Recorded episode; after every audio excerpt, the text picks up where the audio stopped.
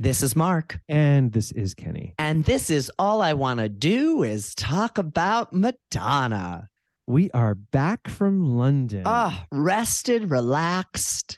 Gorgeous as always. Oh, my goodness. Oh, my goodness. What a trip. Kenny. Oh, my God. Mark. How lucky are we? That was an amazing trip. It really was. I mean, London welcomed us with open arms. It was and great weather. We had the best weather. It was gorgeous all week. Yeah. And I think more than the euphoria of doing a live show with Kenny, which was like helium. The joy of spending so much time and getting to meet so many of the fellow Madonna fans and listeners of the podcast was just amazing. I will hold that in my heart forever, honestly. Many interesting people. They came, they brought us presents, they cooked for us. It was a magical few days in London. And I'll have to say, but our audience are big drinkers. Yes. The bar at the Omnibus Theater in Clapham said that there were more drinks sold within the hour of our show than they have ever had in the history of their theater. That's crazy. The other crazy thing that happened, and it was such like a to Kenny's point, a climax to the week, was while we were live, we were being discussed on BBC Radio London on the Gabby Roslin show. Yeah. How did that happen? I mean, it was totally crazy. This guy, Simon London, who is a reporter for BBC Radio and comes on to Gabby's show every week to talk about his podcasts of the week, featured our show in his review of the week. And he gave us just a gorgeous, gorgeous, glowing review. We were called Arch, Kenny. I mean, we've arrived. He also called us geeks and nerds. I loved it. Yeah. Yeah. And Simon, it was just an honor to hear it. And it was. And to be discussed and to have it happen while we were live. It was like insane. It was magical. Yeah. It was really magical. But enough of talking about... Yeah. Our multimedia empire. Let's listen to the episode. Yeah, I'm so excited to share it. Enjoy. This episode was recorded at the Omnibus Theater in London on Sunday, February 12th, 2023 at 1 p.m. in front of a very live and very beautiful audience.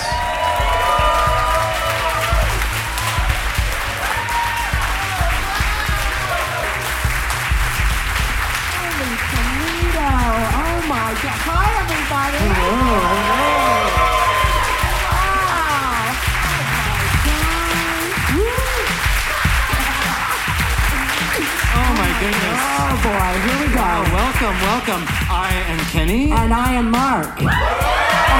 This is... All I want to do is talk about Madonna live in motherfucking London.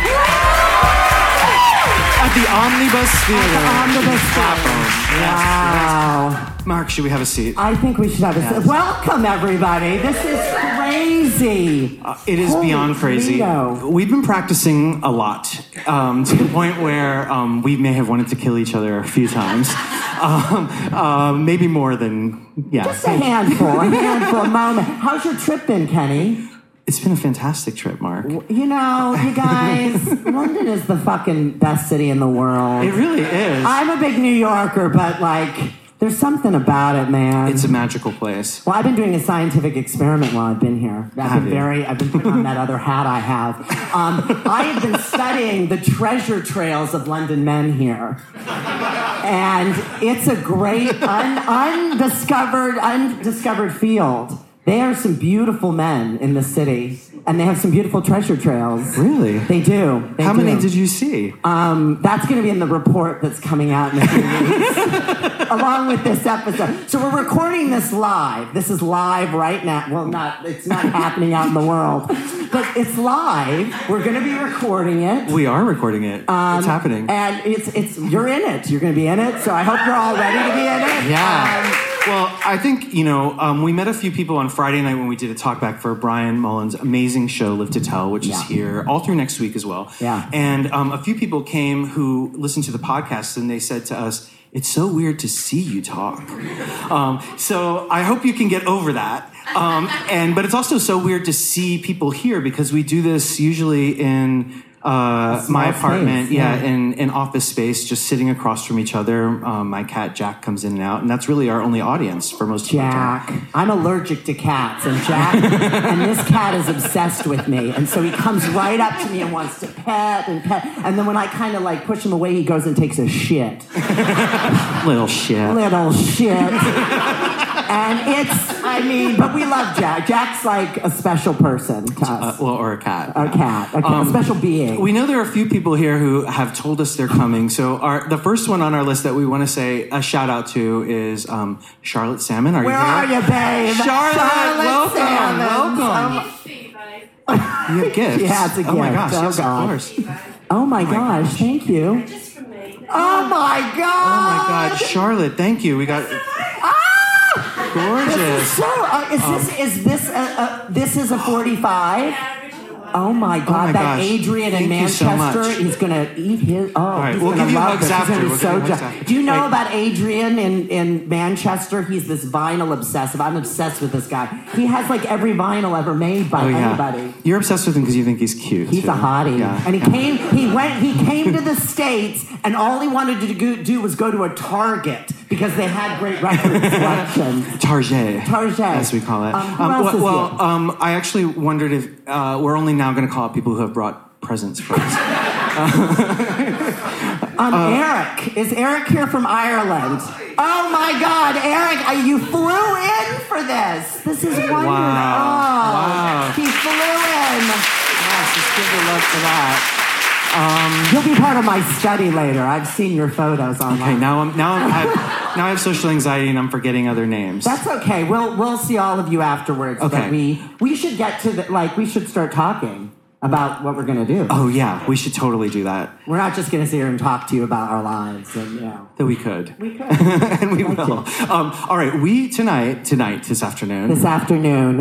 Yes. Thank you for waiting too. It's a very interesting journey doing live show. This is our first live show we've ever done. This is our first ever. So thank you for being patient and waiting, and cheers to our team here at the Omnibus who are just amazing. Thank you. I literally can't turn on the coffee maker in my room, and so the fact that they do this. We had to lock Mark in the backstage in order to, because he was starting to panic. We're like, just stay in this room and don't come out till it's done. Anyway, all right, for today, finally, we are going to talk about the first track on album 11. Track one. American Life. Do I have to change my name? Will it get me far? Should I lose some weight? Am I gonna be a star? I tried to be a boy. I tried to be a girl. I tried to be a mess. I tried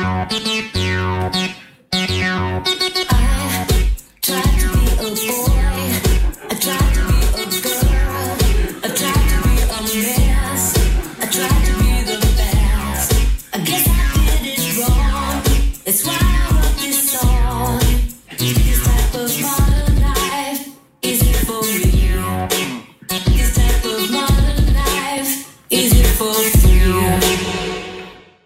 Good job. Oh my goodness.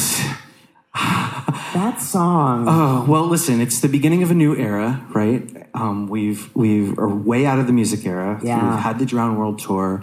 She's done this one-off single for James Bond, which has been a huge hit. Yeah. And as with every album and every time she starts with a really interesting opening that sets the stage for us. And this is the first time I can think of, and anybody call out if I got this wrong, where she starts with an a cappella vocal.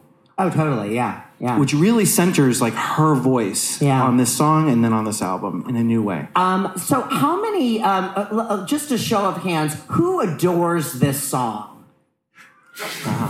Okay.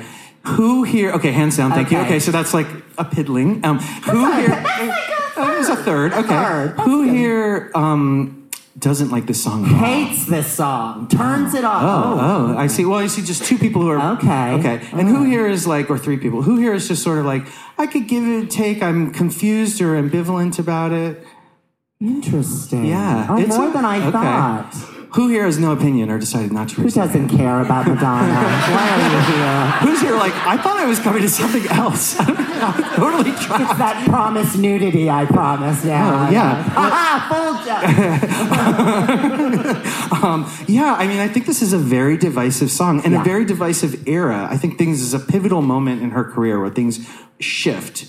Right? Yeah. And become a little, it's a very trying time, I think. So, but before we get to any of that. Yeah, let's go back and just see what's going on. So, 9/11 has now happened. Madonna has settled in London firmly with Guy Ritchie and their children. She bought furniture for the country house. She's all getting in. She's getting in with the people. She's going to dinners, hanging out in pubs with Guy wearing fashionable berets with tweed on them. There's all kinds of stuff going on.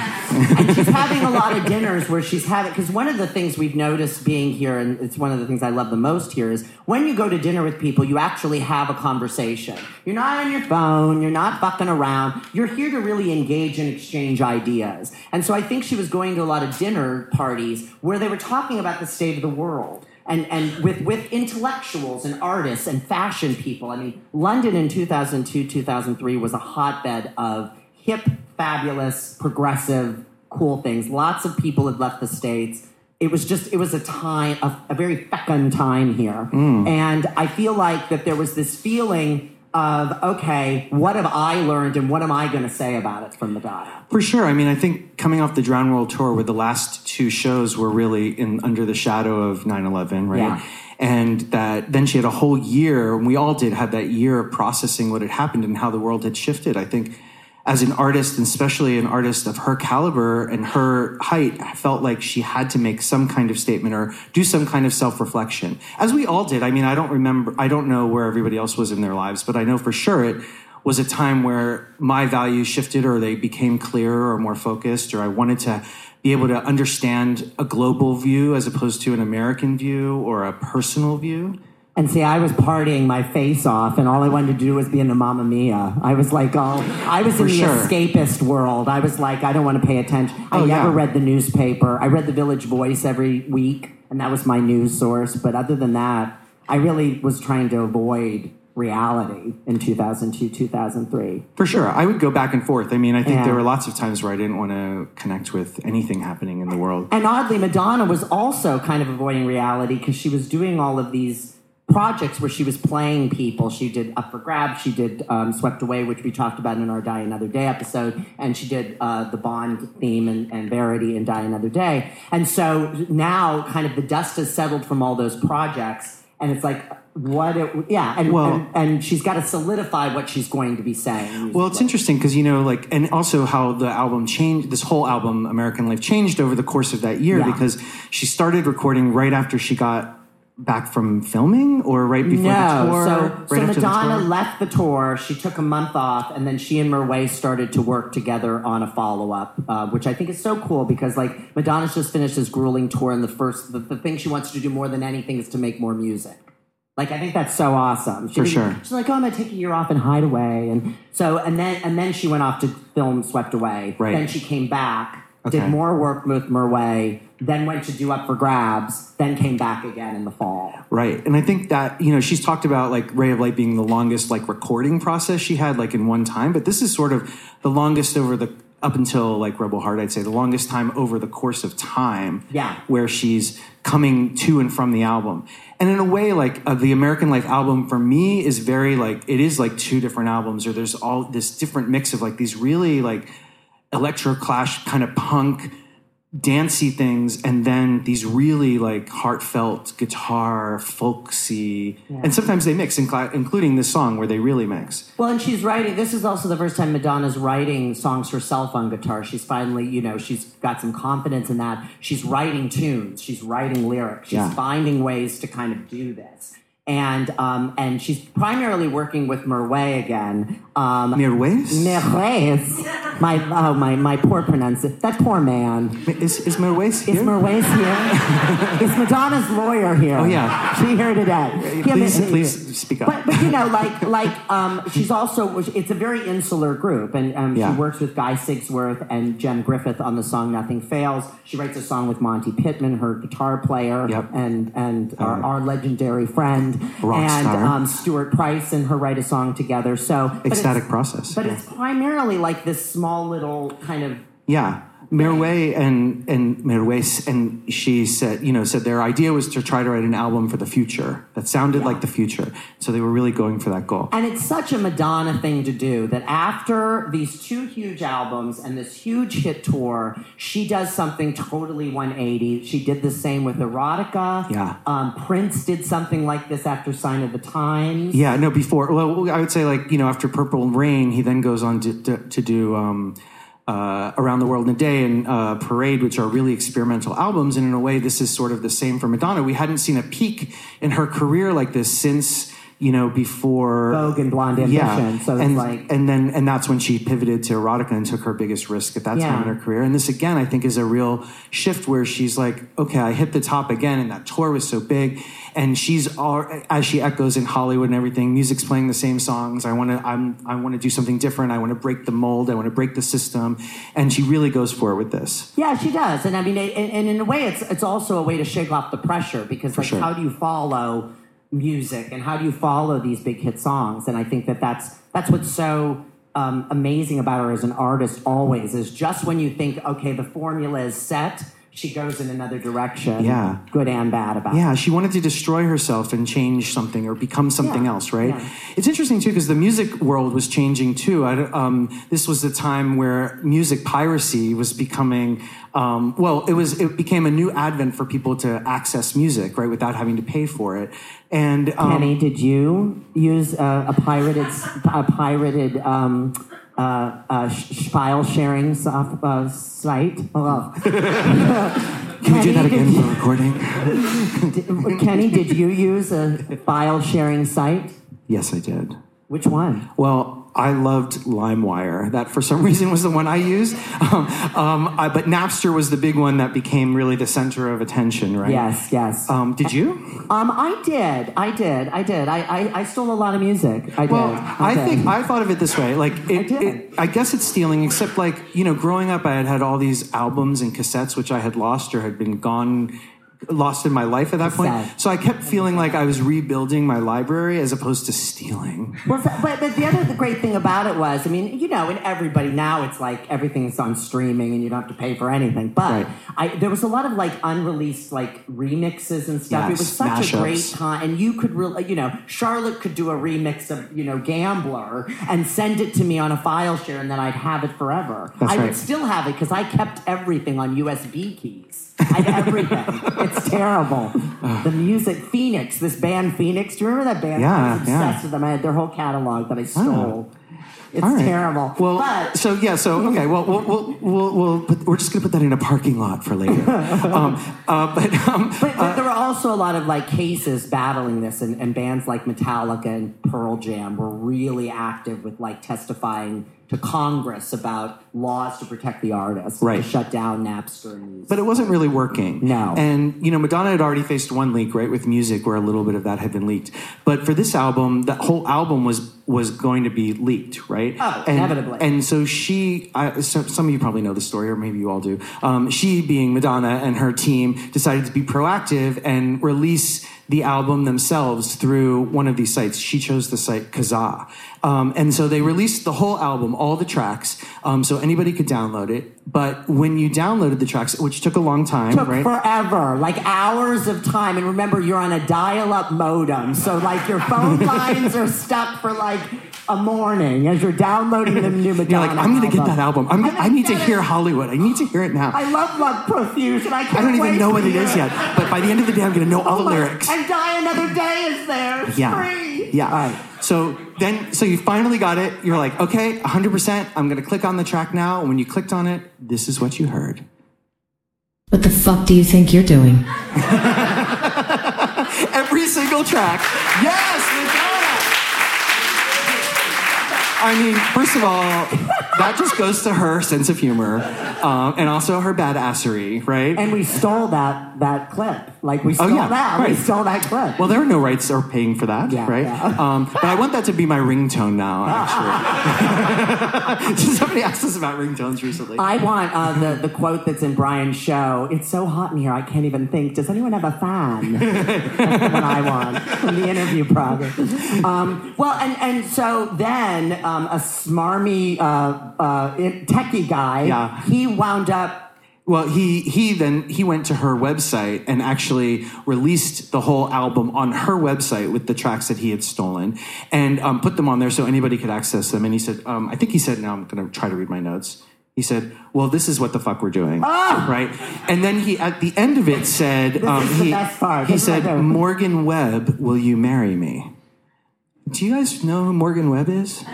So Morgan Webb is this fabulous female techie expert from the early 2000s. She was a video game developer who then became like an advisor to different tech companies and making their applications and everything really cool. She was on the cover of Maxim. Yeah, she was a babe. She was like a tech babe, and she also changed her look a lot. A lot. She was a very peculiar. She was sort of the Madonna of the tech world. Yeah, and someone asked her to marry him.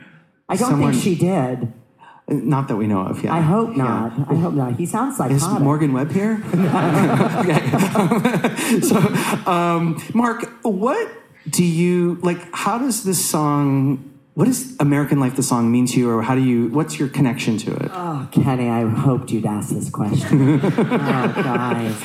So I was so lost in 2003. I was living in Chicago. I was drinking heavily. I was partying a lot. I was getting solicited by Rufus Wainwright at the Berlin nightclub next to the Vic Theater where he was playing. There was a lot of darkness. And I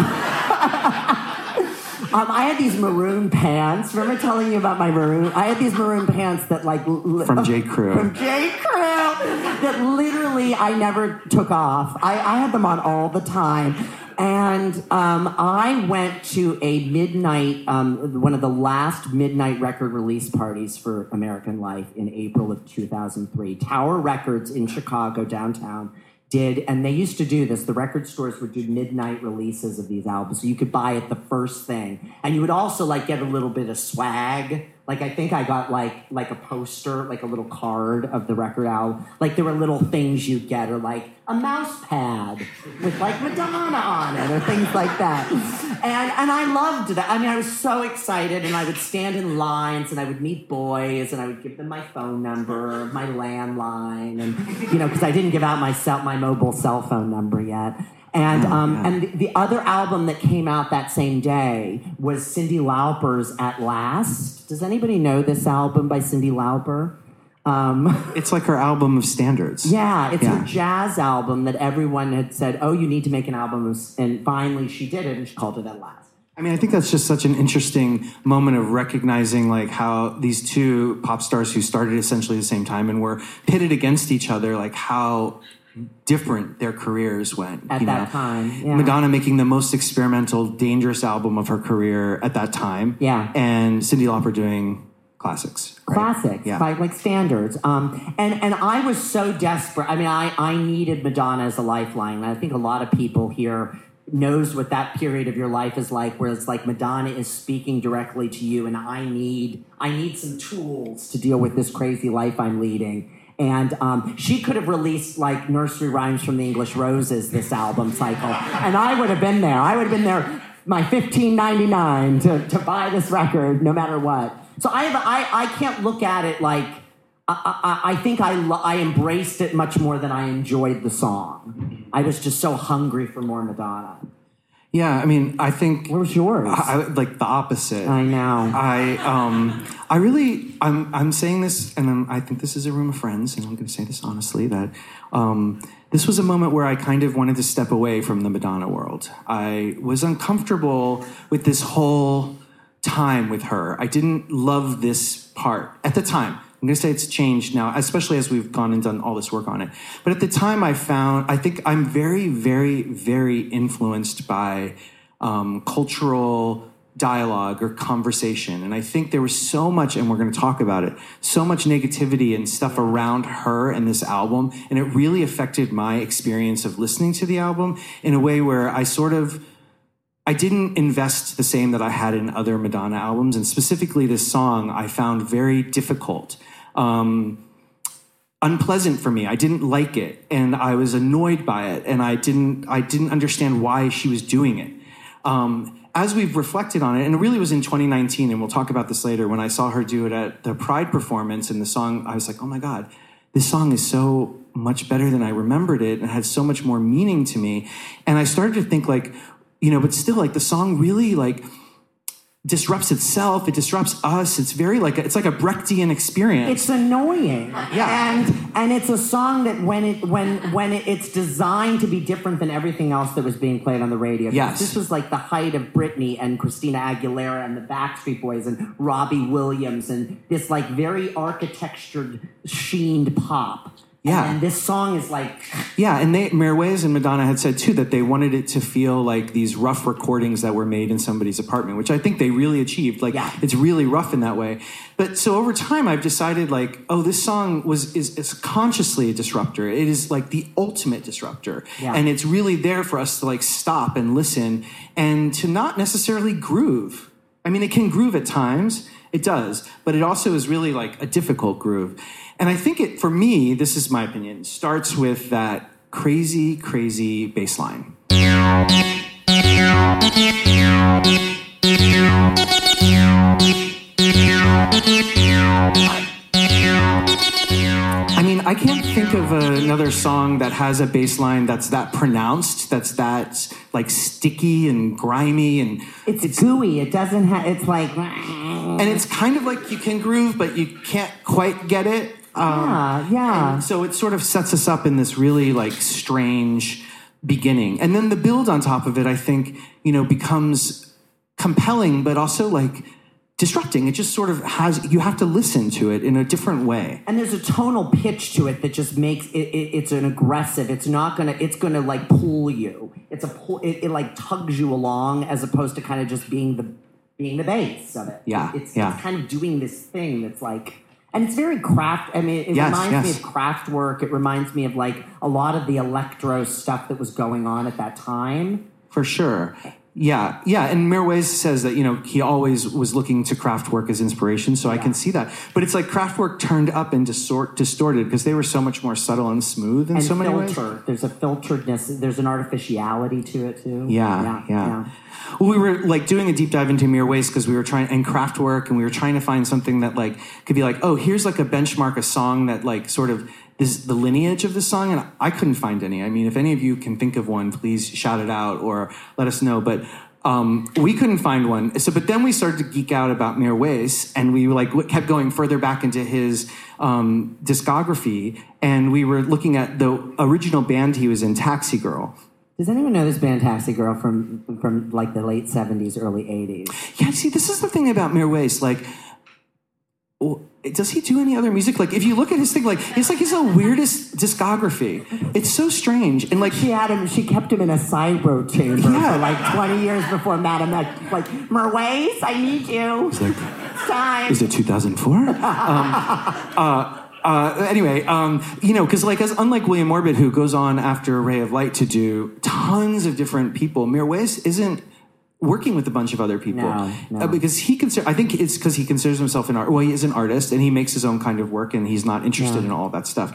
But this band Taxi Girl was like the very first band he was in, and it was a rock band. He played guitar in it, which I think is important because this album, unlike music, though there are guitar songs on music, this album is still really built on guitar riffs. And all of those are really, I mean, Madonna plays some of them, but like in this, when we hear the guitar in this, it's Mirwais playing. Yeah, and he was a performer before he was a producer and a songwriter, and there's this kind of misconception that Mirwais just kind of came out of the ether, and he had his whole career with this band. Yeah. And they were on... Yeah. Yeah, so we found this clip. This is just like a clip of one of their songs called Cherchez le Garçon. I'm terrible at my French, but look for the boy. And let's just listen to a live clip of them doing it.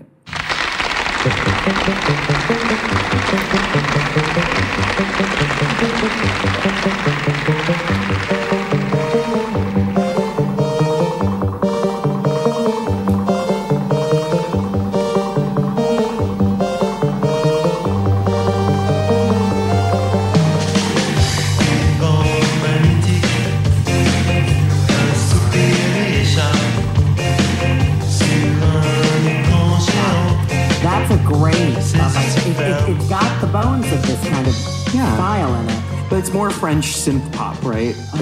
But even that little like beginning dun, dun, dun, dun, dun, is a sort of beginning of this, or we can even hear it in like Hollywood. This is so my jam. I love synth pop, and I love this kind of like, and I love that I don't know what he's saying. It's very sexy. I can make it whatever I want it to be. Yeah. Does anybody here understand what they're saying? Parlez-vous français? No. Oh God. Down with the French. Yeah. No, where everything's okay. I love the French. Yeah, I do too. They're very passionate. Yes. Yeah. So listen. I think there's a lot we're going to talk about with the song going on, but I guess we should stay with positives. Right? Yeah. Well, I think what sets this music from all the electro clash that we talked about, and I think we talked about this a little bit in Die Another Day, is the warmth of Madonna's vocals. Yeah. Because a lot of these songs, they're very tongue-in-cheek, very sophisticated lyrics, but the vocal is very monotone, and it's like, I just want to dance. I want to be in a trance. But Madonna's incapable of being that cold. It's impossible. And so there's that passion that infuses it, no matter what kind of tricks are in the studio. And that comes out the most in that fucking bridge, baby. Oh.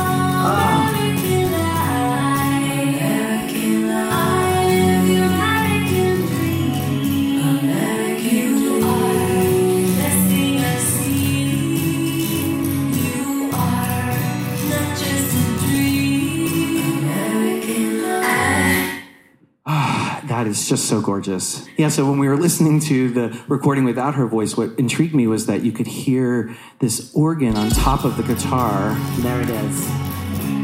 And see, I always thought this was her voice. She was like harmonizing with her voice, but she's harmonizing with the organ. Yeah, which is gorgeous. Oh, it's gorgeous. I mean, yeah, this to me is the thing to hold on to in the song. Well, there are other things we'll talk about soon. Oh my gosh! But it's like a tidal wave. That's that part is like a tidal. Yeah. It just washes over you, and I'm always like, oh, there's that. There she is. Yeah, and that sort of starts to get us to think about like, what is she saying in this song?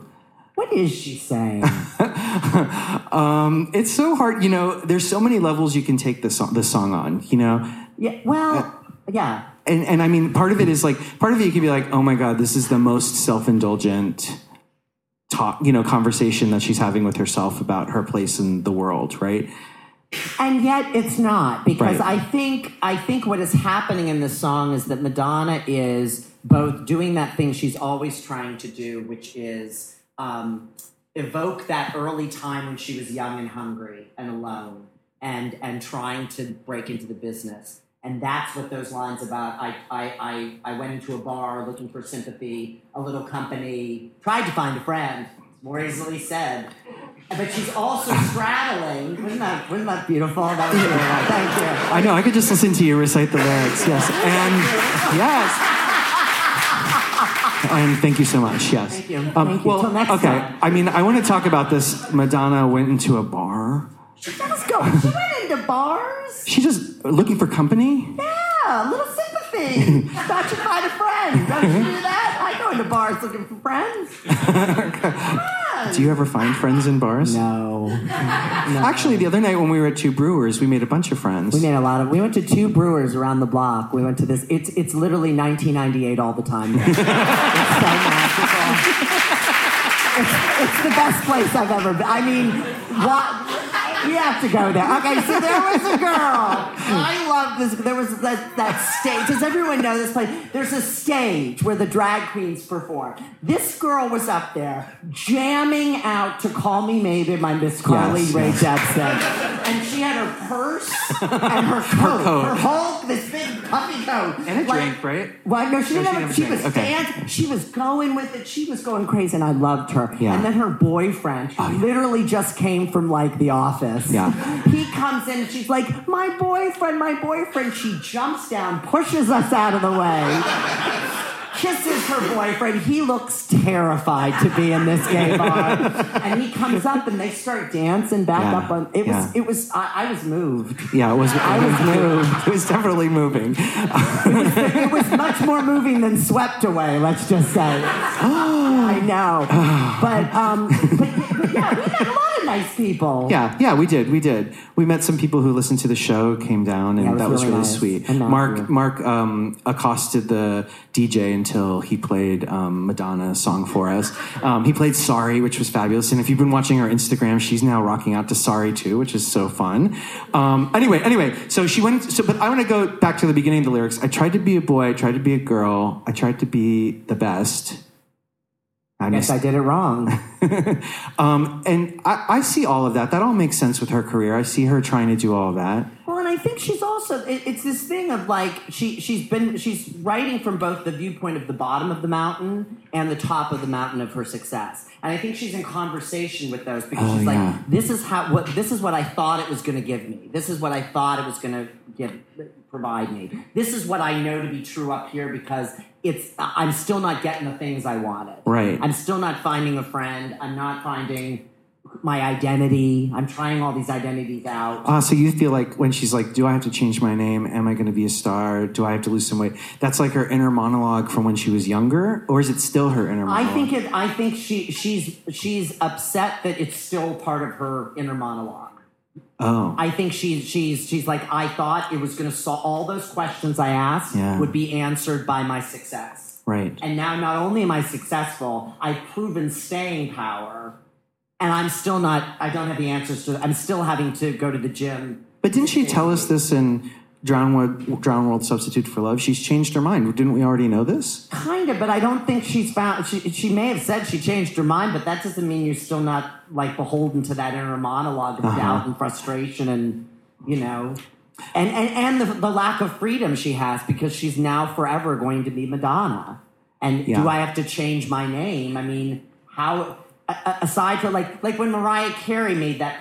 Like alternative record that she was going to release in the 90s that she didn't release, and she was going to do it under an assumed, like, a different name. Like, that's what Madonna would have to do to... Well, this is like, Madonna. I mean, in this album cycle, she is like a character, right? She's not totally Madonna. She's, which we'll talk about more, where she's co-opted the images of Che Guevara to sort of represent this rebellion idea, and she's rebelling against herself too. Yeah. Yeah, I guess that's all true. I feel like, you know, when she's on Jonathan Ross, which we're going to talk about, she actually comments on how she feels insecure about her performance. She didn't know if it was a good performance or not. And she also talks about that she doesn't think she looks beautiful, that she feels she doesn't look good. She looks amazing. She does look amazing. Oh, my God. So I guess it is playing into all those insecurities. Yeah, she does really look amazing. And the line that really resonated me this time in re-listening to the song is, it's always been the same. And that, to me, is her call to arms. It's like, it's always been the same. How do we do something different? How do we take it this way? We've been going this path this whole time. Let's do this. Well, she's, you know, she had told us that she was going to do this in Die Another Day, right? I'm going to break this. I'm going to shake the systems. We're going to shut it down. We're going to do something new. We also know she means business because her hair is black. You know? Amen. And that's serious. She doesn't fuck around when she's got black hair. No. She's serious. Unless it's a wig in Madame X. Then it was a real lie. That's kind of a lie. She really dyed her hair for this. I checked several times. That was her real hair. Yeah, that was her real hair. Can we talk about the rap? I think it's time we talked about this fucking rap. Oh, all right, let's talk about this fucking rap. All right. I think, can we start with just hearing her do it? I'm drinking a soy latte, I get a double shotty. It goes through my body, and you know I'm satisfied. I drive my Mini Cooper, and I'm feeling super duper. Yo, they tell me I'm a trooper, and you know I'm satisfied. I do yoga and Pilates, and the room is full of hotties. So I'm checking out the bodies, and you know I'm satisfied. I'm digging on the isotope, this metaphysics shit is dope. And if all this can give me hope, you know I'm satisfied. I got a lawyer and a manager, an agent and a chef. 3 nannies, an assistant, and a driver, and a jet, a trainer, and a butler, and a bodyguard of 5, a gardener, and a stylist. Do you think I'm satisfied? I'd like to express my extreme point of view. I'm not a Christian, and I'm not a Jew. I'm just living out the American dream, and I just realized that nothing is what it seems. Girl. Yes.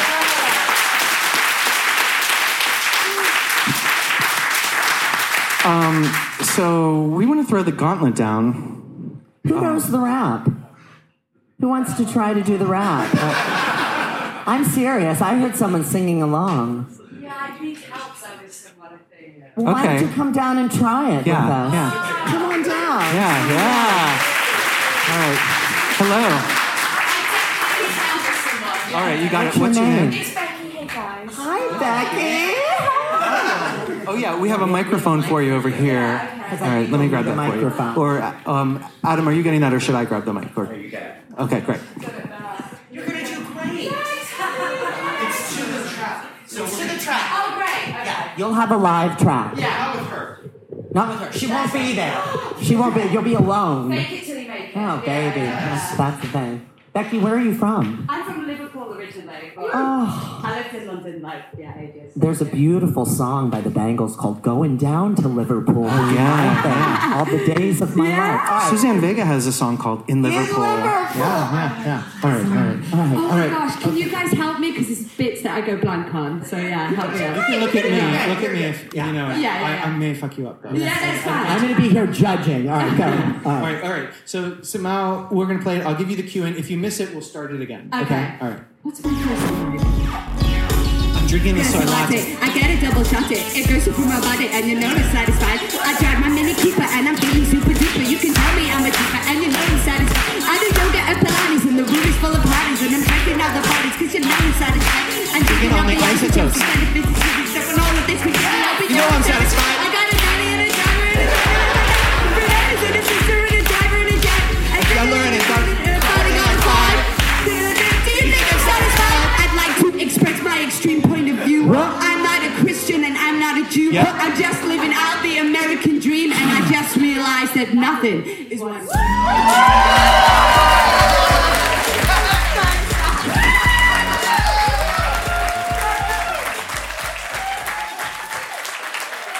Yes. Becky from Liverpool, we live in fucking London. Anybody else want to try what Becky did? The staff is the stumbling block. Yeah. The staff is the stumbling block. We still can't get it. All right, Kenny, do you and I want to try it? Or do we not want to? That was pretty badass. Yeah, I don't think we need to. Okay, we're not going to do it. Becky, you're amazing. Yeah.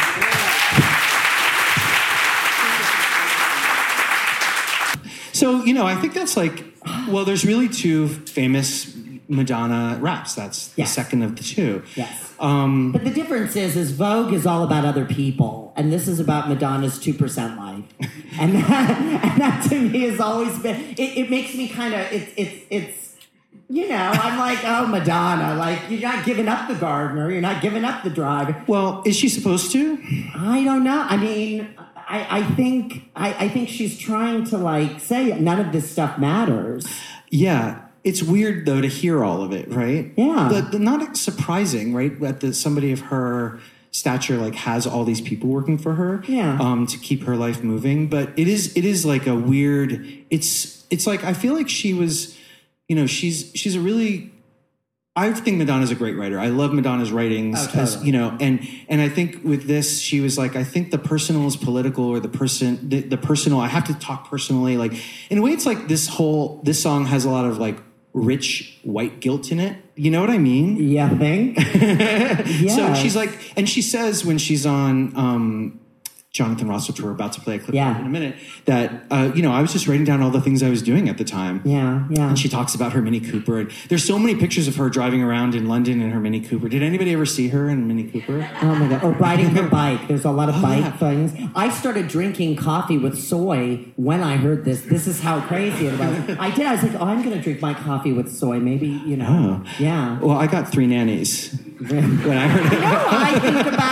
I think Madonna has more than 5 bodyguards. I think she has 6, and his name is Barry. And the sixth one was like, you forgot about me. Oh, yeah. What he actually, me? Barry went to talk to Tina. Oh, God. No, I think Tina got Madonna to send Barry like a chocolate something, being like, sorry, I left you out of the song. Yeah, I probably. Please don't let me get kidnapped.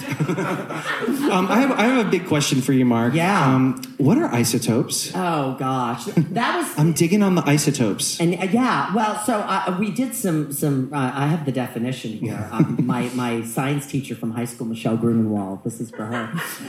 It's called isotopes are two or more types of atoms that have the same atomic number and position in the periodic table and that differ in nucleon numbers due to different numbers of neutrons in that nuclei. So examples are carbon-14 and hyperbaric oxygen.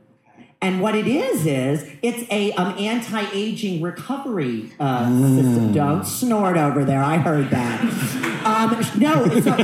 It's like being in a tanning bed, but with oxygen. And what it does is it speeds up your cells so that you recover, and your skin rejuvenates its oxygen 10 times as fast as it would. And it also helps with like recovery from injury. So I'm assuming somebody turned her on to this during the Drowned World Tour for her burpee knees, because when she's doing those burpees, like that's Michael Jackson when you're 44. Michael Jackson probably. Michael Jackson. He gave her a gift certificate for her birthday. Madonna. I got a place for you. I got a place you could go. Come on. Her name's Ashley. It's a very devilish of me, but I'm giving it to you.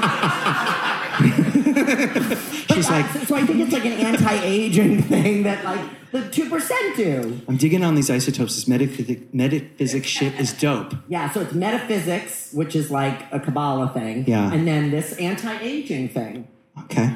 You know, doesn't everyone? Do people huff oxygen for their anti-aging? Everyone's got an anti-aging. I brought 3 eye creams. This trip alone. You look fabulous. Thank you. Thank you, everybody. I always used to say, like, oh, it's a lot of Pilates. It's not true. I don't do Pilates, but I would always be like, oh, it's a lot of Pilates. And I drink a lot of water. What is? The look. Oh, the body. You look fabulous. I'm like, I drink a lot of water and I do a lot of Pilates. That's not true. It's a lie. Okay.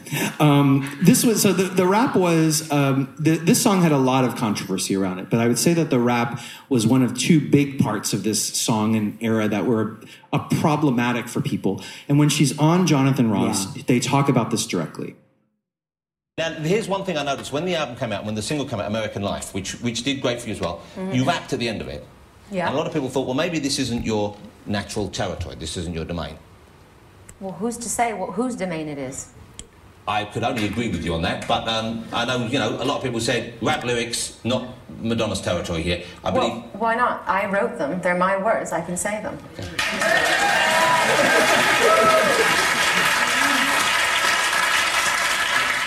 Does it have to do with the fact that I'm not black? It's got to do with the fact, I think, that you're known for pop originally as well, I think. You know, you've had such a long career. Well, you've had. But I'm also known for not sticking to the program and for surprising people and changing and doing different things. I actually like the rap. Okay. You know, I'm not just saying. I'm not attacking you. No, but you were giving me what we call stinker then. And I was a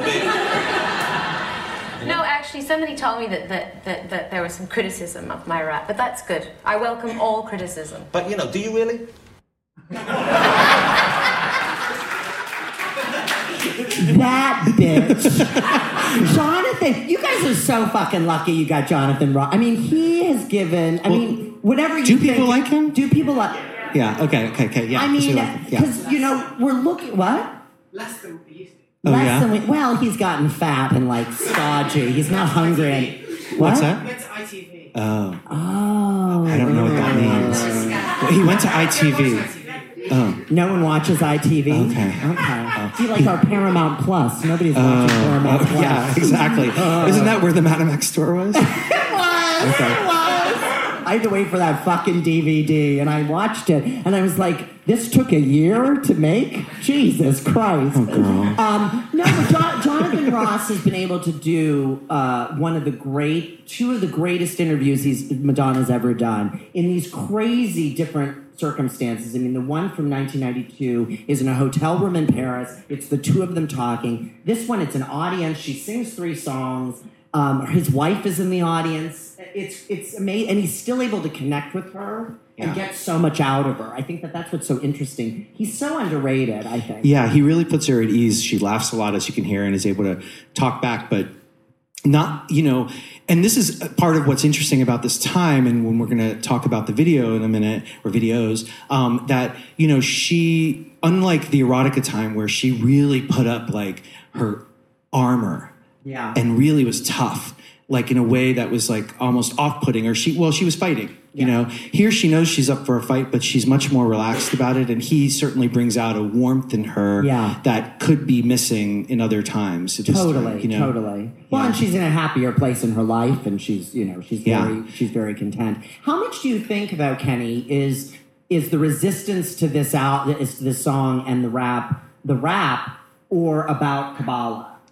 Because this really is the first time. I mean, there's Kabbalah symbolism in the Die Another Day video. But this is really the first time that Madonna is using Kabbalah textually in her songs. Well, yeah, I mean, in her art. I think this is where, you know, there are three things you're not supposed to talk about around the table: money, religion, and politics. And she sort of talks about all three at this time period.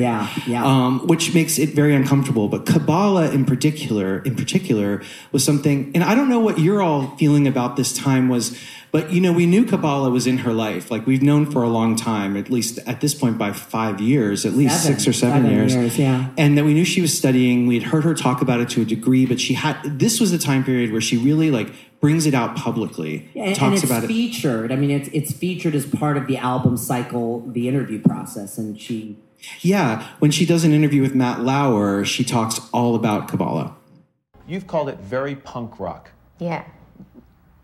I don't know what you mean by that. Why is that? Because to me, punk rock is thinking outside of the box, outside of the program, outside of establishment. And that's what it is. You said one time it's like getting the codes to the universe. It is the codes to the universe. That's hard. I mean... No, it's amazing. Yeah. I mean, isn't it amazing that there are laws of the universe that you can actually find out about, live your life according to, and change the world for the better? Isn't that amazing? So if I said to you, what is your religion? I don't have a religion, because I don't like that word religion. You used to have a religion. What was it? And I was raised a Catholic, but that was something that was imposed on me by my family, my parents, because that's what my father is. So if someone asked you, you would say, I have no religion now. Yes. I'm spiritual. I'm a Kabbalist. That's kind of culty. I mean, I think that's one of the things that makes me uncomfortable with this period, or did at the time. And now I see it differently, but... At the time, I was like, it sounds like Scientology to me, or one of these other made-up religions, even though the Kabbalah is based in ancient history and there are these sacred teachings. It felt like, and the way you heard about the Kabbalah Center, at least for me, was like, these places people went, and there were these levels of entry to get to the deeper materials, which sounded like Scientology or some kind of cult. And made me nervous about her in a way that I hadn't felt nervous about her before. I also think I grew up Jewish. I still identify as Jewish. That there was something about her co-opting this part of religion and saying it wasn't religion, that it was something else. Knowing, again, like when she was in the Die Another Day video and using the Hebrew lettering and the Jewish iconography, that made me uncomfortable because I'm uncomfortable with my own relationship to Judaism, growing up queer, and Judaism, even though it seems like it should be super open, I never felt really safe or supported in that world. And therefore her co-opting it and stepping away from it, or saying, well, it's not religion, it's something else, was really too much for me to process. I didn't trust it. And it made me question her in a way that, again, made me sort of step away. When I look at it now, I think... I admire how the freedom that she has to explore, and that she is, I like that she says, I don't believe in that. I don't like that word religion. And that, because I think that idea is an institution that traps us, you know, or can trap us, depending on your relationship to religion, or you can find deep comfort in, but that has so much baggage to it. And she's sort of saying, well, I'm looking for meaning and understanding. I will go anywhere and study anything to deepen that understanding. Without the baggage. Yeah. Yeah. Yeah. I mean, I don't have that same reaction to Kabbalah because I had already kind of grappled with Madonna's Catholicism with Like a Prayer. I mean, I'm Catholic. And I grew up Catholic. I still identify as Catholic. And I think I was so aware of the hypocrisy of the church, even when I was 13, when Like a Prayer came out, I definitely felt like right on Madonna, you're exposing and using burning crosses and saints in the church and all of that to kind of, you're using the language of the church to expose its hypocrisies. And I think... It's a problematic thing because, like, how much are pop stars supposed to have spiritual lives? Like, isn't their job to make pop music? That's the cultural thinking about it. But they do have spiritual lives, and they do have a deeper meaning that's guiding them. And Madonna's relation, hearing it just now, I'm like, but Madonna, you had a whole album called Like a Prayer. Like, did you forget that you were so Catholic? Like... Well, I don't think she forgot, but she wasn't so Catholic. I feel like that album is her responding to her upbringing in so many ways. I mean, Oh Father is really a push away from Catholicism. But she systematically addresses in each song, like, all of the institutions of Catholicism and kind of puts her spin on them. But there's Except still, for Dear Jesse. No. That's the CCD classes during the church the kids go to. That's when you take a kid. And but there had been precedent for pop stars or musicians bringing religion into their work. I mean, of course, the Beatles are famous for this, right? Yeah. And how they brought that into their music Cat as Stevens well. Stevens and people like that. They would bring all that in. It just I was just kind of like this feels very impenetrable. The Kabbalah, unless you were on board with it and in it, it's like the secrets to the the codes. What are these codes? Yeah, are they the ones on our phones now? I mean, they're cheats. Yeah, like Face ID. Do I? I mean, I think the secrets to the universe is what she starts to put into her lyrics. And specifically on this song, but I think they fly through Confessions as well, where we really hear this spiritual yearning. Like the love songs are more about somebody else, but oftentimes about her relationship to a higher being or a higher self, or looking for the light, which had been in there already, but now we're really focused. And there's something moral about it too that is both comforting and also uncomfortable. Yeah, you know what I mean? Well, and clearly, I mean, I think it helped her because she was more open. She was more relaxed. She seemed happier. She seemed more engaged. She was curious about other people in a way that I don't think she necessarily had been in the past. So you can't deny the benefits of it in her life. And, for sure. You know, and so, and I mean, I don't think that it's a coincidence that all the things she wanted in her life started to happen to her after she started studying Kabbalah. You know, like things just, she had a relation, like all these things she wanted. Yeah, I mean, well, that's where I start to go, well, is it a cult like Scientology? Because you hear these people who go into that, and if they become famous, there's suddenly this massive network that occurs and builds things for them. But I don't really think this was that. No. I don't really think that. No. I mean, though I don't know. So the machine, the Madonna machine starts to rev up around this record, and there's already resistance to it. But that machine is pretty formidable. Yeah. I mean, she goes on, when she did the music, right, the music promo, she did these sort of club dates, right, in kind of largest spaces. In fact, one close to here, right? She did it. Didn't she do it at Brixton? Yes, she did. Yeah. Brixton, sure. I think Brian Mullen was in the house, was in Brixton. Yeah, there we go. And then for this, she decided to do these, like, small record store shows. Yes, she did. Yeah. But before she did any of that, she did something that... And it is proven to be, bring me back something, please. A snack, some nuts. Before she did any of that, she did what's been pretty much her swan song in acting by playing Liz, Karen Walker's roommate, as a guest star on the Will and Grace sitcom, which she did. This is a strange interlude in the... It was right before the album came out. I think Carice Henry, her manager, convinced her to do it. Everyone and their mother had been on Will and Grace by that point, playing oftentimes themselves. J-Lo, Cher, Sandra Bernhardt, Britney Spears, all these different people had played it. Madonna wanted to play a character, and she wanted most of her scenes to be with Megan Mullally. So she plays Liz. She plays Liz, who has an apartment. Megan's character Karen has to move out of their mansion and finds a roommate. And so she moves in with Liz, who works in the music industry, and she works on those. She works helping promote those CDs. Like she says, pop hits of the '80s, women of the '80s. That's what 1993 was, and things like that. Yeah. And it's actually a terrible storyline because we thought it'd be fun to do a scene from the show together. And so right? And we tried. It was really bad. It was so bad. It's so bad. It's so awkward, and she's bad. Oh. And Madonna's wearing a terrible wig, which really doesn't flatter her. Yeah. And it was really the last, so far, except for voice work she does later, acting job that she's done. So I would say it sort of ended with her acting career right now has ended with a sort of quiet comma. Yeah, we'll see what happens. Yeah, I think she has one playing some character role later.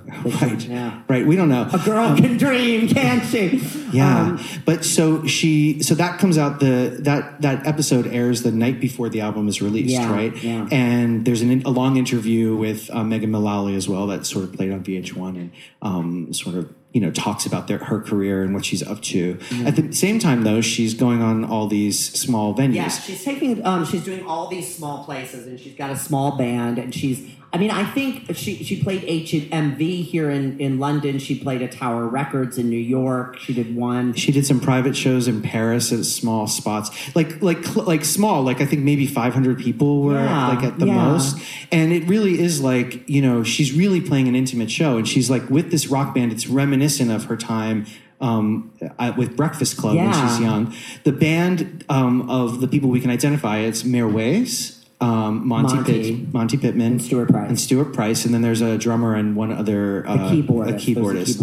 And they're they're not ready to go on tour, let's just say. This band is later on, because when she does the New York show, they want an old song, and so nobody knows how to play Like a Virgin yet, so it becomes this. And she literally is yelling at them, "You guys suck!" And it's but what's interesting about these things? These are the first time she's playing these songs live, and you can tell the audience wants to get it. Yeah. And the songs aren't jamming. Right. When she does it on MTV, and it's the day the album is released, she does this MTV special, which is Carson Daly. And then there's interviews with John Norris. Yeah. And she does Hollywood. She does American Life. She does Nothing Fails, I think. No, she doesn't do Nothing. I don't remember what it is. But and the audience knows all the lyrics already, right? Of course, as we all would if we were invited to the first day, we'd already know all the songs. But they're trying to groove. They were at the midnight show. They were at the midnight release. They'd all night to memorize those lyrics. Yeah. They're there singing with her, but no one's really funky. No one's really moving. The songs can't lift, and you're in this small, and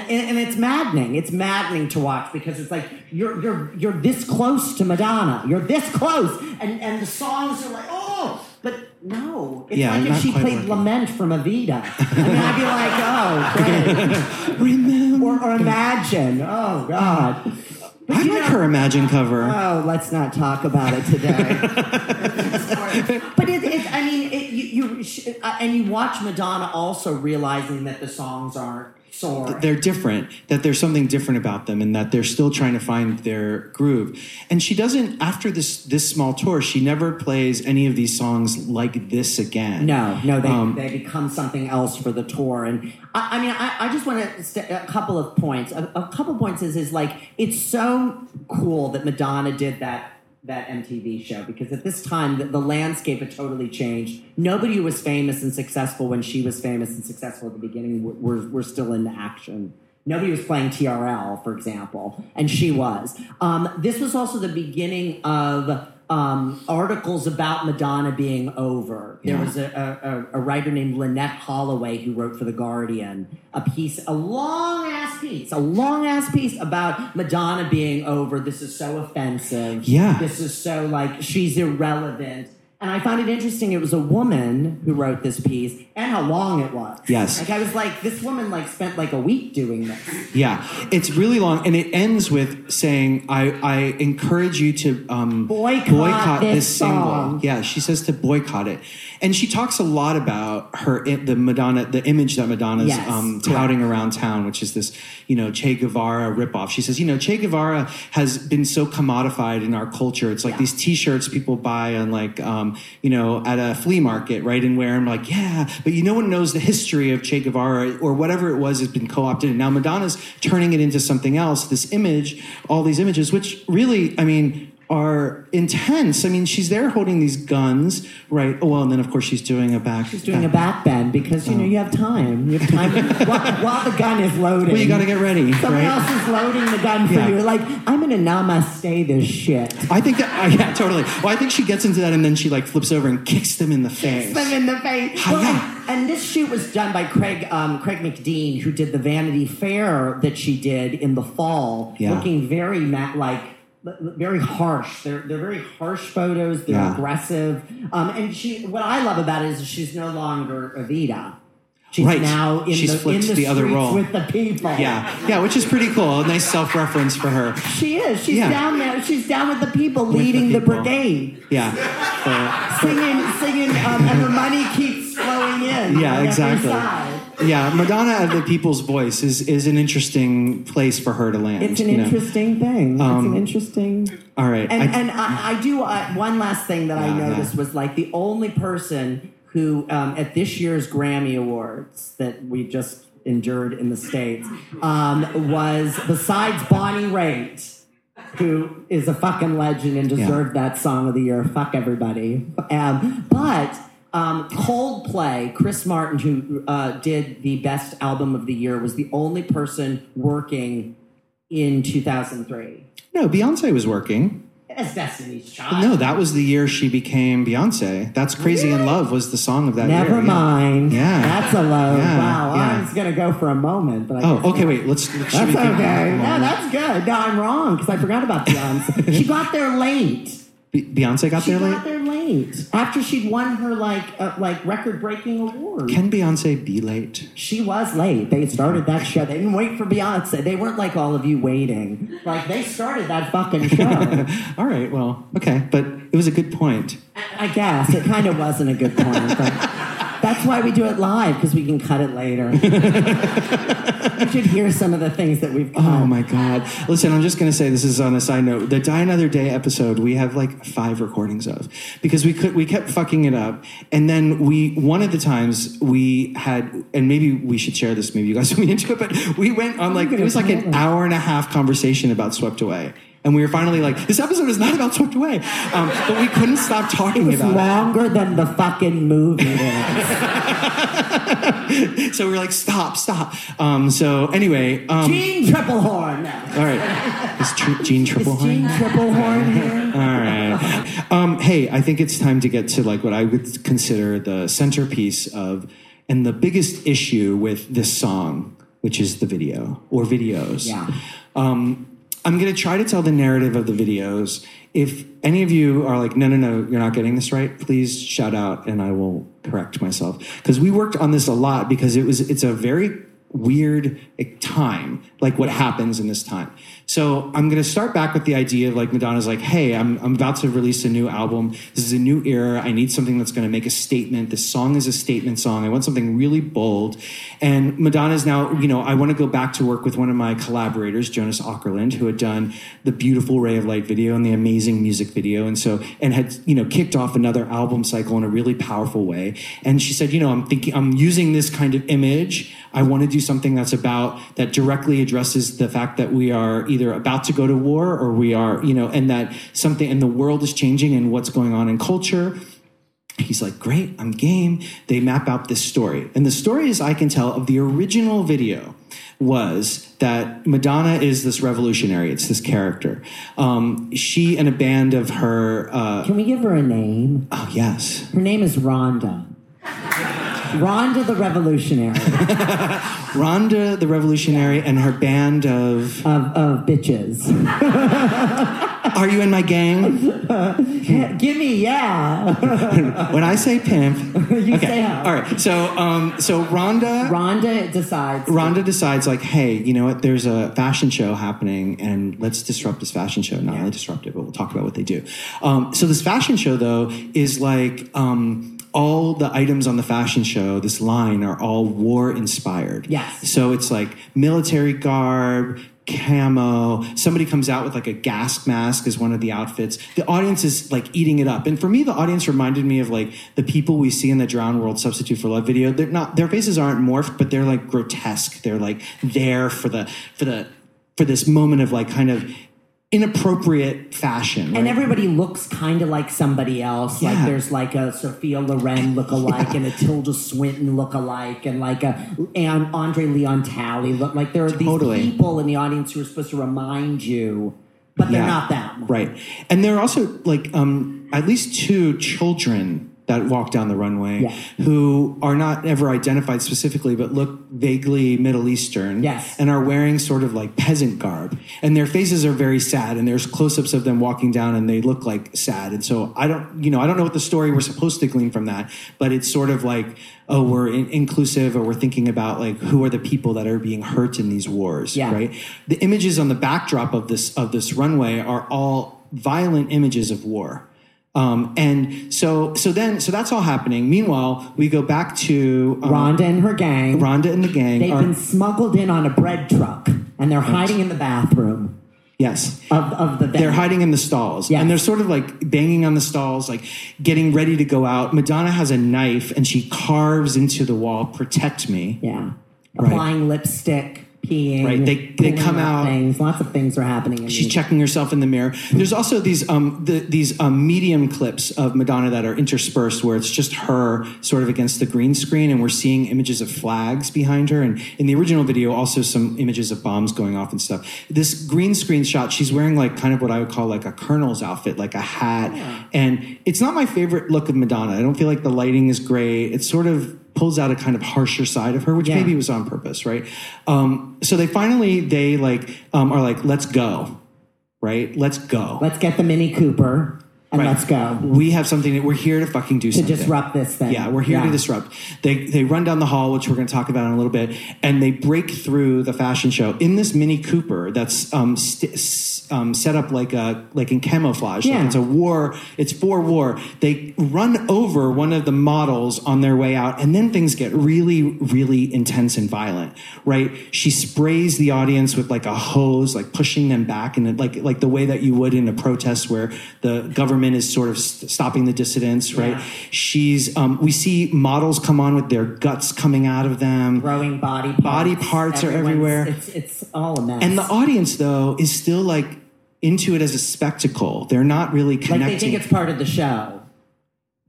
Which I think is an interesting comment on culture, right? The original video ends with Madonna on a different motive vehicle, which I couldn't tell quite what it is. It's like she comes in on something. She takes a grenade. She releases it and throws it. And in the original video, a George W. Bush lookalike picks it up, uncaps it, and lights his cigar with it like it's a lighter. And then cozies up to Saddam Hussein, who's sitting next to him. Right. This was the original video that was going to be put out. This isn't the director's cut video, which is a different video, which we'll talk about. Like, which in that video, Madonna throws the grenade. It lands on the stage. The whole audience looks at it and gasps. Madonna covers her ears, and then the video ends. And that was a video they didn't even bother to try to get past, you know, get on TV, right? A lot of things were happening right before this video came out. Yeah, Madonna, I mean, there were a lot of things happening. The Dixie Chicks famously had... the Chicks, as they're called now. Now they're called the Chicks. They're always going to be the Dixie Chicks to me. I'm taking the long way around. The Dixie Chicks had been here in London doing a concert, and Natalie Maines, the lead singer, said she was ashamed to be from the same state that George Bush was from. And that set off a tidal wave of negative press, condemnation, but from the conservative media, the entire country music industry. Yeah. And there were videos of like people, you know, using a garbage truck to roll over their CDs, and they were pretty much banned from radio. Their concert tour ended, and they were after Europe. They continued that tour, but they did not. They were kind of done in the States. Yeah, for a long time, like 15 or they just came out with a new album a couple. Yeah, they've had a slow comeback, but it's taken a long time. This was 2 weeks before Madonna's cycle was going to start. Yeah, and I think that really, I think my guess is this: that the album company, she delivered this album, and they weren't thrilled. You know, because there was no obvious hit on it. In fact, they go so far as to put Die Another Day onto this album, which I would say doesn't really fit on this album, but is a great song, and it's something to drag the audience to make sure people bought it, right? Yeah. And I think then when she goes on this campaign and they make this video, I'm guessing, this is all conjecture, that the record company was uncomfortable with this, but that she was going to move full speed ahead. Also, the war, we had gone to war by the time the record was coming out. When they conceived this, we were not yet at war with Iraq, and now we were, like, in the throes of it. And so April of 2003 was very different than December of 2002, which was when they storyboarded this video, because there's a timing thing. But we sort of knew it was coming. I mean, it wasn't like she knew. I think in a way she really knew what she was doing. Yeah. But I think when everything happened with the Dixie Chicks, I think that that's the moment where she, and I don't know that we've ever seen this before in Madonna's career, where she like blinked. Yeah. You know, she sort of said, okay, I don't know if I'm doing the right thing, and I'm scared. Yeah. And the record company probably was giving her more heat. And she also was thinking, like, I don't know. I think she's a mother of two. She has a husband. She has a whole life here in London that she's living, and she's lots of other plans. And she was sort of, I think, worried. I think she talks about this specifically, worried about this overshadowing all the other stuff she was planning to do or do. Yeah, well, and it's a different environment than like Justify My Love even, which was a very controversial video. That was a one-off. This was to start the beginning of an entire cycle. And the reality is that no one was going to hear anything else if she put that out. Well, I mean, ultimately, that's all we heard anyway. Correct. But that's the irony of it all. But I think she was also like, you know, and this goes back to her and Jonathan Ross, like, I don't think that and we all have experienced or watched Madonna go through that erotica phase that really took a toll on her physically, emotionally, spiritually. And I think she was like, I don't want to do that again. Yeah. She's like, this isn't a fight I want to do. And so she puts out this like highly censored, one of the best videos of her career.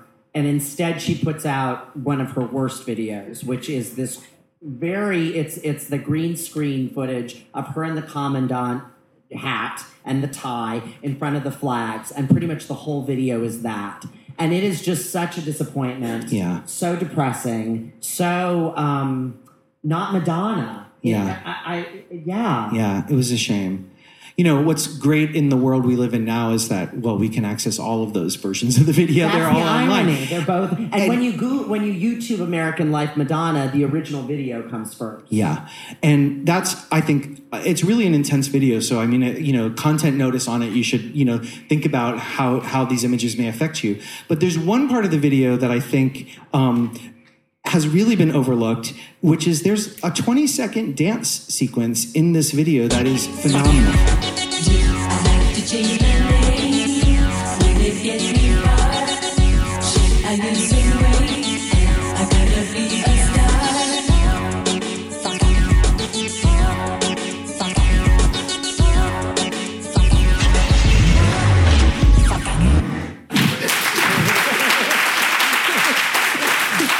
Kenny and I are going to reenact it right now. Listen, we actually tried. And we did. It was really bad. Mark is like, I can't do that role. No, we can't. We could have done it. Oh, my God. But, I mean, that to me is like, oh, yeah, right. This video She's still in there. Was fabulous. Yeah. Just fabulous. Which And you know, the video, so, okay, yeah, so the one thing I wanted to say about the song, which we didn't have another place for this, so I'm just bringing it up, is that, and I haven't told Mark I'm doing this, but, you know, it's that she has that fuck it. Yeah. I think is so interesting and powerful and so overlooked, but she always in concerts is like, fuck it. Yeah. Fuck it. Like, that's the part of the song that really matters, you know? Well, and so much as, I mean, Nipplegate, the Janet Jackson controversy is about to hit us, and there's so much coming up, and I do wonder sometimes what would have happened had she released this video. Would there have been, you know, threats on her life, threats on the kids? For sure. There's a lot of those things. And there's also that, I think another reason she didn't put it out was, we were already moving, and I think we are in definitely a knee-jerk reaction culture now. Even then, there was a lack of nuance and interpretation. For sure. And I think a lot of the reviews of the album at the time show that same lack of nuance. And I think she knew that people wouldn't get it. She's been here before. She knew what this was going to happen. In fact, the other day when we were practicing, Adam, who's helping us with recording, was like, this is the same as what's happening now. This negative attack on her. You know, it's the same, and it doesn't matter. It's always been the same. Yes.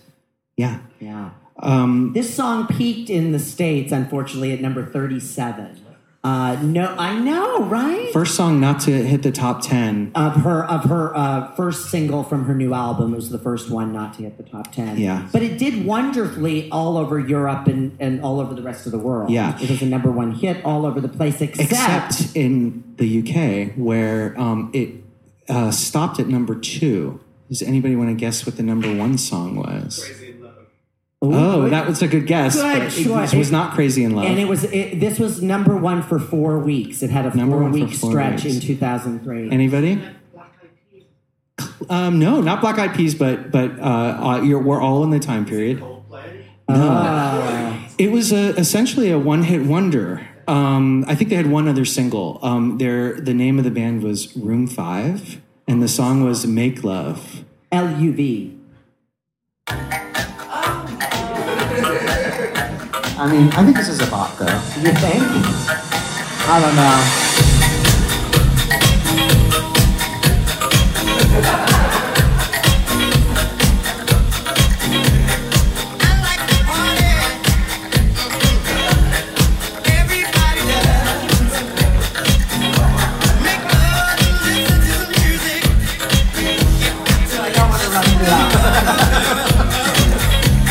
All right, we know this song. But that's a good that's a good indicator of like, oh, I'd like to party, or American Life, right? I mean, they were very different. Okay. Can you imagine that top 10? Like number 2, American Life. Yeah.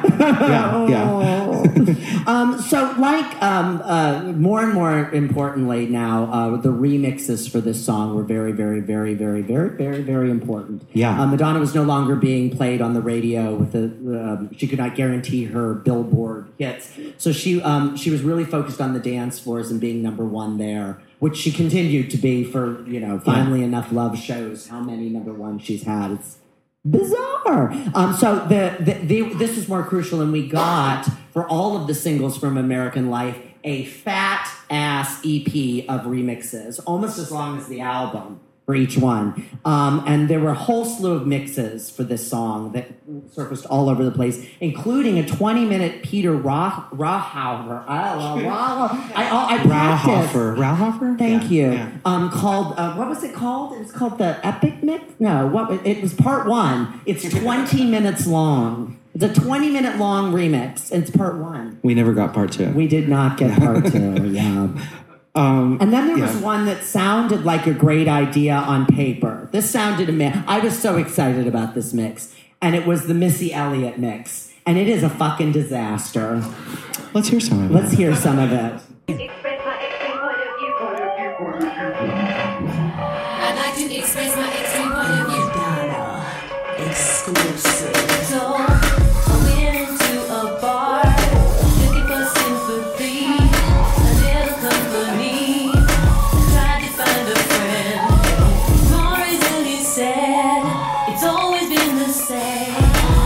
This type of modern life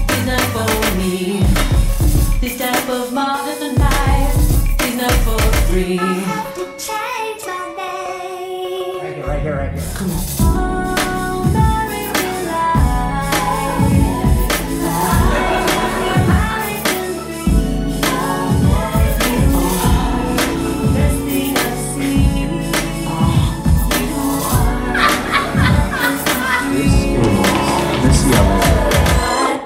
What a piece of shit. I mean, no, but that part there is like, it's like a Prince remix. Yeah, it's like, yeah. It's almost there. And then, of course, we know Missy Elliott and Madonna go on to do a couple other things in the coming problematic things. Yeah, which we'll talk about in future episodes. Which is shocking. Missy Elliott's so fly, and yet is not... It really did feel like they were like, Missy, hi, Missy, this is Madonna. Who? Madonna. Who? Madonna. Oh, hey, girl. Yeah. Listen, I have this song, American Life. Oh. Would you do a remix of it? I got 20 minutes in my trailer before my show. Exactly. That's what it sounds like. Does anyone have a tape recorder? Yeah. Madonna exclusive. Oh, dear. I love it. But it's cheap. So. Yeah. Well, there's the Paul Oakenfold mix got a lot of play, which is also playing heavily into the kind of hip-hop sound. But the one that I really love is also the one that there's a very truncated version on Finally Enough Love, which is the Felix the Housecat, Devin Dazzle mix. Yeah. Yeah, it's great. And let's hear a little bit of that. We were going to dance here, and we're not. Should we dance? Oh, no, I don't know. Come on, come on. Yeah, we can do it.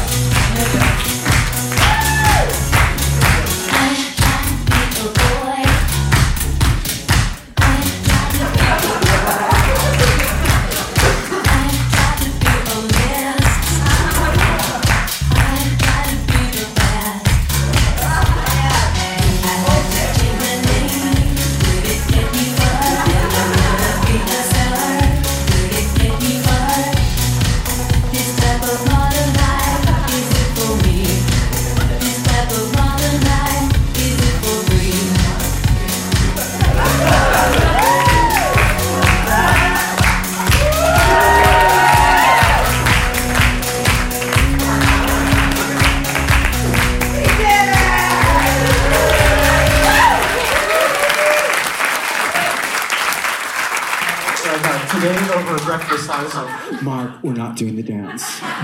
The dance is ridiculous. And I ate my porridge, and I was just like, we're going to do the dance. I'm so proud of you, Kat. See, these are the moments of impromptu-ness that happen when we're together. This is so what's true. Exciting. So true. Oh, my God, I'm tired. Oh, I know. Well, we're in the home stretch. We're in the home stretch. So there were a ton of live performances of this song, obviously. It was a centerpiece of the Reinvention Tour, right after Express Yourself.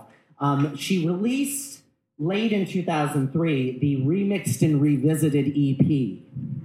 Problematic CD. Silence. No one applauded that one.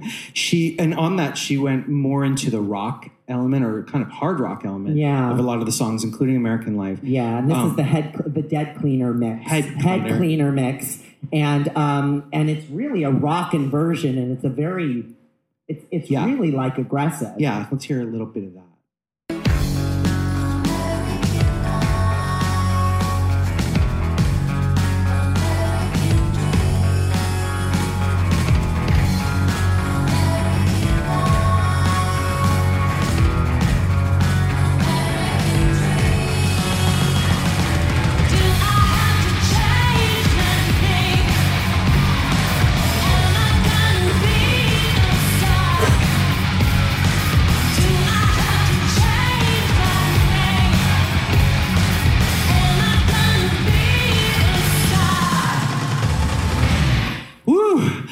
I mean, I think it's interesting, right?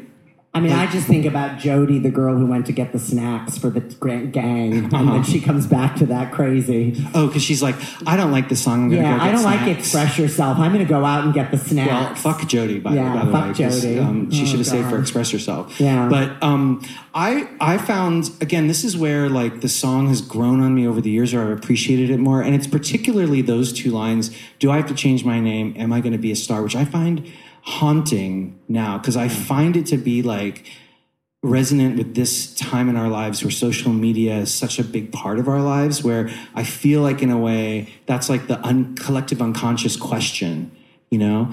And so hearing her singing it with fury really moves me. When she did it at the Pride performance in 2019, which is the first time she'd done it in 15 years, she sings those lines again, and she sings it while she's moving, playing the guitar, and it's just her voice. There's no other effect on it or anything. And it sounds as desperate and as yearning as it did when she originally did it. In fact, even more so.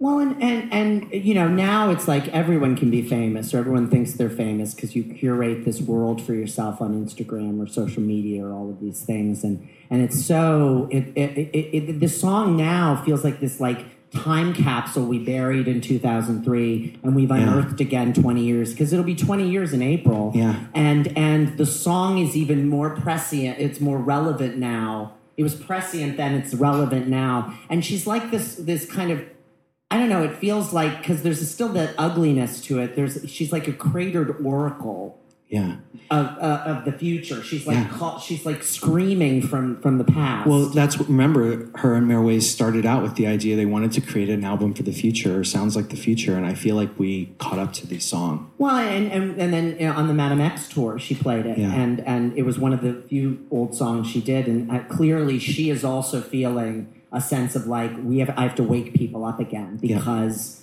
we needed that. And again, it was also a similar, we were with a problematic president in the States, and she was on tour again on the road, kind of like screaming to the heavens right before COVID hit. And and I think that it was no mistake that American Life was in that set list for that reason. No, I mean, obviously, I think we talked about this on the show before, but like, American Life and Madame X are inexplicably linked, as is, I think, Erotica, you know, these three albums where she really steps out of comfort zone. And, of course, because these two albums are specifically with Mirwais in the center of them. Yeah. But we're wondering, I think, you know, what are your thoughts on this song? What are your experiences or instincts or responses to things we said or corrections? Introduce yourself as well. It's going to take 10 seconds. But that's okay. I'm Matt. Hi, Matt. Hi. Oh, hi, Matt. Yes, we knew you were coming as well. Good to see you. Yes.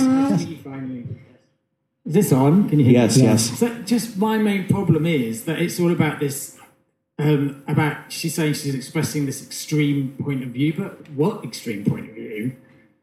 I mean, it's like the American dream doesn't work. Big surprise. It's like, it completely falls flat there for me, the whole kind of thesis. Where elsewhere on the album, it's so introspective and thought through and subtle and kind of profound in parts, and it's just so top line, I think, that song. Well, and I think that's a real, because that's always what I say when she says extreme. I'm like, it's not that extreme, Madonna. But I think that there's this, what is always so great about Madonna is the urgency of her intention doesn't always match the execution. And so there's a lot of times when she's like, I got this idea, I'm going to realize that I'm going to do this and do this. But then it like, the reach is always higher than the actual. Well, I think, I mean, I find that sometimes lyrically that she doesn't quite get to the deeper idea. And I tend to agree with you on that for sure. Yeah. Hello, my name's Theo. Hi, Theo. I guess I don't necessarily have so my thoughts are, you know, this bit of just general thoughts around American Life. Season 4 or 5 of Absolutely Fabulous, where Adina is talking to Safi in the kitchen saying, I want to be in Madonna's circle in West London. Like, there's this sense of Madonna's presence in London. And I find that the fact that, you know, you talk about it's an album addressed to the future, but it opens with a retrospective. Like, I did all these things in the past. So there's that temporality of it is interesting in and of itself. Ambivalence and like the performance of ambivalence and then where that falls down, which I think it falls down for a lot of people, not me. But like she performs the ambivalence and it's in the strain of the music video. It's in the strain of the song. But as you say, she's never going to give up the privilege. I love that idea of ambivalence. I think that's a really nuanced way of looking at that. Yeah. Yeah. And I think the time she spent in England at this time allowed her to see America, the American dream, all of those things in a clearer way. I spent a year here in school during the President Clinton impeachments and all of that. It was illuminating to be here watching it happen. It was a whole different experience than like my family who were there involved in a day-to-day. And I think that she was able to look at the States in a much clearer way from here. Hmm. I saw somebody's hand over here. Yes. Hi, this is Quentin. I think her extreme points of view come very often in her videos. So actually, the song isn't necessarily that extreme, but the video is very extreme. And I remember at the time being really disappointed that she didn't put it out. But I also understand, I think part of the reason was also the fact that people's children were going to war as well. And probably was quite intense. And I also really like the fact that the photo shoot, which I think is one of the best album photo shoots and graphic designs ever, also references Patty Hearst. Yeah, and Patty Hearst is this rich, woman who was then became squirrelified. So it's also quite self-reflective as well.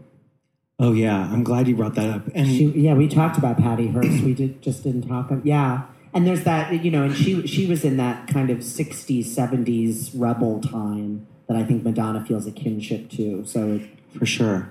I think too, referencing that the video sometimes is more. This was the first time too where she didn't have the video to back up the song, and therefore it didn't help the song survive. You know what I mean? Or it hurt the song, because we really needed, if that image had been there, I think we would have seen a fuller picture within it. So I think that's a great point. I feel like we have time for one more, and then we should, Oh yeah, just Charlotte here. I was just similar to what you just said. If you think back to Like a Prayer, what if she hadn't put the video out? Mm. Similar to American Life. And what if we just had the song? Yeah. Would it have the same impact? No, right. Yeah, I don't think it would have. And I don't think it would have been a number one hit, because the time that song was not what was being played on the radio. But I think it's the twinge of the song being amazing and that video amped everything up. And also, I mean, the one thing that is different about like in the 10 years or so is MTV was starting its decline as a cultural, videos as the cultural thing that's going to define a song. It was like this. It wasn't like there, but it was, it was starting to lose some of its relevance. Well, they were moving Madonna over to VH1, which she was not happy about. She wasn't happy. No, it's just different. Well, I know we have to wrap up, but we really wanted to play a game with you guys. Yeah. Oh my. We're gonna have a game. Do you want to play a game? No. It's not, Mark. It's not Truth or Dare. But we can play that later. Later.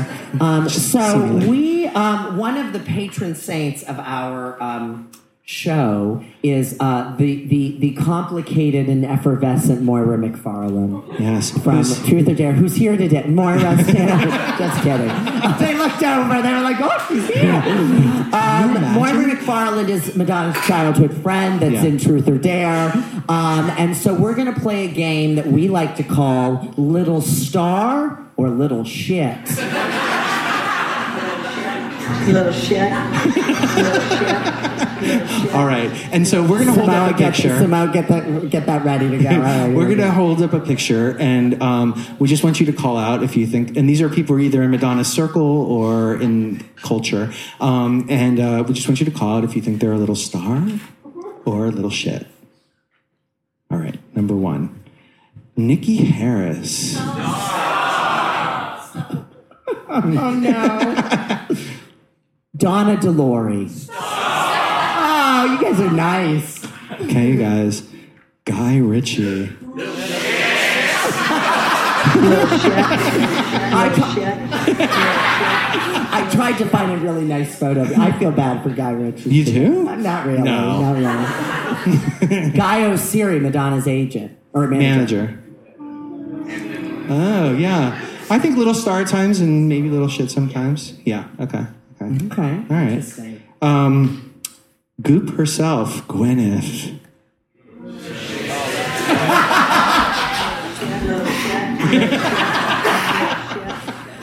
Another friend from Madonna's circle, Miss Sandra Bernhard. That's what I'm talking about. Yeah. All right, you guys. Former PM Liz Truss.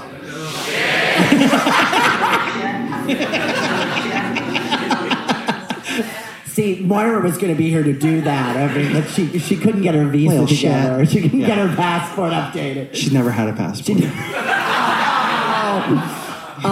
Current PM, Rishi Sunak. Oh, he's handsome, though. He is a... Oh, come on.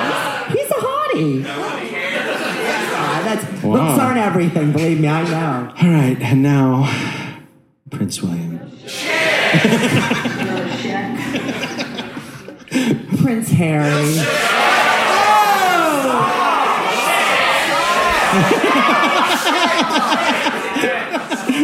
Oh my goodness! If this wasn't the UK, I would have stamped on the photo, but that's disrespectful. Wow. So okay, I'm going to do the next one. It's a very pouty, brooding Kenny Finkel. Oh, you guys. And the Mr. Mark Snyder. There was some hesitation, motherfuckers. Fuck you. Mark, don't storm off. Oh. Well, listen, I think... Little shit. I'm going to call myself a little shit. I want to hear it one more time. Little shit. Little shit. Little shit. Little shit. Little shit. Well, you all, this has been amazing. We don't really want to wrap up, but we have to because Brian's amazing show, Live to Tell, which is playing at 4 o'clock. Hopefully some of you are staying. It has to set up. So, and we really have to give up the space. So I guess we could we could just sit here and not leave. We could be here for the show and just sit here and have a conversation. Just be like, oh, Brian's going to move around us. And look at Brian's moving. Look at them. Oh, I like that scene. He worked so hard in this show, Kenny. Yeah. And Dan De La Motte. Dan is amazing as well. Dan De La Motte, he changes his shirt so many times. It's amazing. Well, we want to thank Brian, who was the one who invited us out to come do the show and to come be here. He's in the house. Can't see where he is. With Dan sitting next to him, the fabulous Dan. We're going to thank a whole bunch of people. So we want to thank Deidre McLaughlin, who's the director for Live to Tell, Steph Weller, who's the producer, Samau's the stage manager in the back, Adam Smith, who's helping us with the sound, and all the people at Omnibus, Playwell Productions, Alex Thomas, Joey Mitchell for the amazing artwork, who's one of the listeners of the show and just sent us this. Yeah, and he wanted to be here, but he's in the States, and he sent this. This is Joey. Oh, it's gorgeous work. Right. And really, our biggest thank is to all of you for coming, because I can't tell you, we've done this show for 4 years now, or three and a half years. Yeah. We do it alone. We have been aware that people have been listening, but we never know who anybody is, and you don't know who we are, right? But we have talked a lot about, being in community. And being with you all here really makes us feel like this is a community that we really value and cherish, and we are so appreciative of you coming out and spending time with us today, so thank you. I'm going to end this with a quote from David Bowie, Madonna's probably biggest musical influence. I think it's terribly dangerous for an artist to fulfill other people's expectations. If you feel safe in the area that you're working in, you're not working in the right area. Always go a little further into the water than you feel you're capable of being in, to be a little bit out of your depth. And when you don't feel that your feet are quite touching the bottom, you're just about in the right place to do something exciting. Till next time. Bye.